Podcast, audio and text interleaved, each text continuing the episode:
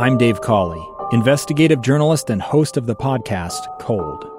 In October of 1985, a woman named Sheree Warren left work at a busy Salt Lake City office. To meet her estranged husband at a downtown auto dealership. She never made it home.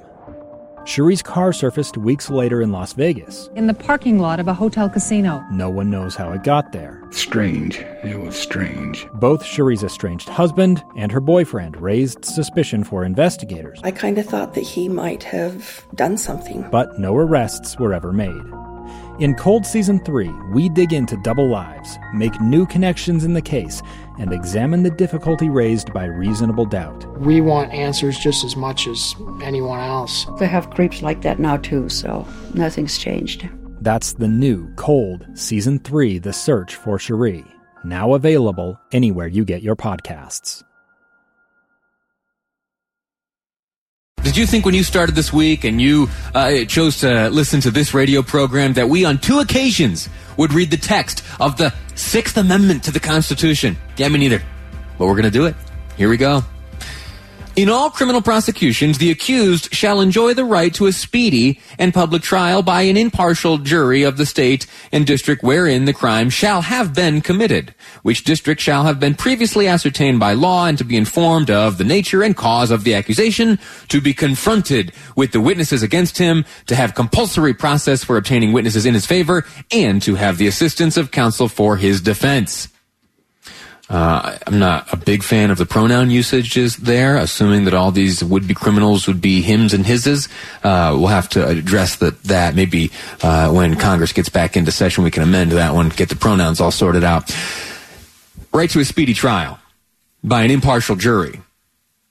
Speedy trial, impartial jury. We discussed at length yesterday the challenges that face you know, com- complying with that requirement laid out in the Constitution. Can a defendant truly enjoy the right to a speedy trial if so many criminal trials by jury have been either postponed or are simply unavailable in certain jurisdictions? And is it fair to quote unquote face your accuser via video chat. Now, I'm no attorney. I am just a loudmouth who has been uh, gifted a microphone and two and a half hours each day to spout off. One talent I do, though, have is uh, producer Amy able to reach out and find experts on these matters each and every day and to help us understand the experience of not only attorneys uh, but also defendants would-be jurors everyone involved in this process uh, rocked now by the coronavirus. Having to adapt and do so electronically is uh, a davis county and salt lake county attorney daniel irvin joining me now. Uh, daniel sir how are you? I'm well. How are you I'm doing all right. Uh, you've been operating uh, as an attorney in the midst of all of this coronavirus uh, circumstance. You've been doing things by video. I have been, and and I have to say, mostly I have enjoyed it because I can appear from my house instead of driving from Ogden, Salt Lake to Provo to do hearings in a day. You can now do those hearings quickly online, but there are issues raised, as you mentioned, speedy trial issues but more evidentiary issues when there's witnesses on the stand, able to see their credibility. And I'm going to quote a judge, and maybe some of the shenanigans going on. Some of the shenanigans. What are those? What are the shenanigans? Well, when you're on a WebEx, you're able to privately chat with any individual that's uh, on that WebEx. So if I'm cross-examining a witness, there is the potential and possibility that their attorney can be texting them the answers. And there's no way to know if they're doing that. So I have no idea if there's influence or undue influence or if they're being coached. And even if you were to remove that from the WebEx, there's still the ability to look down at your phone with your thumb and send them a text that way. I was in one hearing where you could actually see the attorney lean over and whisper to his client and come back. When I addressed it with the court, they said, please don't do that. But then you'd see him slide a piece of paper back and forth.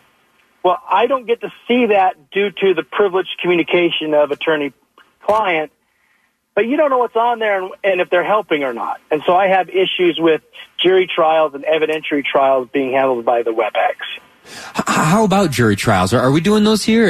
Have you seen those in Utah? No, our Utah Supreme Court has said they're on hold actually indefinitely, which is kind of mind boggling with both the Utah and United States Constitution saying you have a right to a speedy jury trial. But due to the COVID, they're saying that they're being held off. I have a client who's at the Utah State Prison now who's requesting a trial. Our date is tentative for December, and that may even be missed.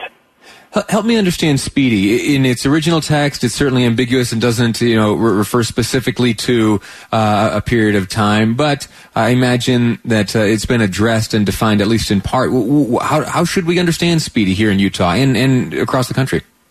Well, usually here in Utah, I can't address, you know, across the country, but here in Utah, yeah. it's usually been our judges and our courts have been very accommodating it, getting clients in quickly and trials handled quickly. And if you ask for a speedy trial, sometimes you could have it set within 60 days to meet the deadlines. They look at first whether or not the inmate, if the person is in or out of custody. If they're in custody, they get a higher priority to a speedy trial, whereas someone out, which obviously makes sense. And then they go by the degree that you're looking at. So if it's a first degree felony, you're going to have a superior right to somebody who has a Mr. Irvin, we lost you there. Uh, sorry, we've got sorry you back. Uh, go, go right ahead. And my other concern, as you were stating to that, is I had a hearing where usually we as defense attorneys do a thing called the exclusionary rule where we have witnesses step out of the courtroom so they can't hear, well, when you're a WebEx, I had a case where we were doing a motion to suppress. Our questioning was over. We were at argument. The judge was making his ruling and his ruling was favorable to my client until the officer in and started saying, "Oh, I can clarify that. Let me give you the facts," and just started testifying. Uh. You know, how do you stop that, and how do I unring the bell now that the judge has heard that? And so then we lost that motion. And so that's another concern, whereas usually the officer would have been out of the building or in the gallery where he couldn't speak. And that removes that, that protection of following the rules of evidence within a courtroom. Fascinating. Do you anticipate, and this is wild speculation, so I apologize, but do you anticipate uh, that should certain jurisdictions decide, uh, or certain court, certain courts, if they decide that jury trials will go forward, uh, could that someday make its way to a uh, you know a higher court challenge, maybe even the Supreme Court? Oh, I definitely think so. And and, and as a producer. I think it's very, especially under the speed trial issue. People, the problem is by the time we get there and get a ruling, we may have moved past what's going on right now with COVID. Right. But I definitely think that's a, a, a real possibility.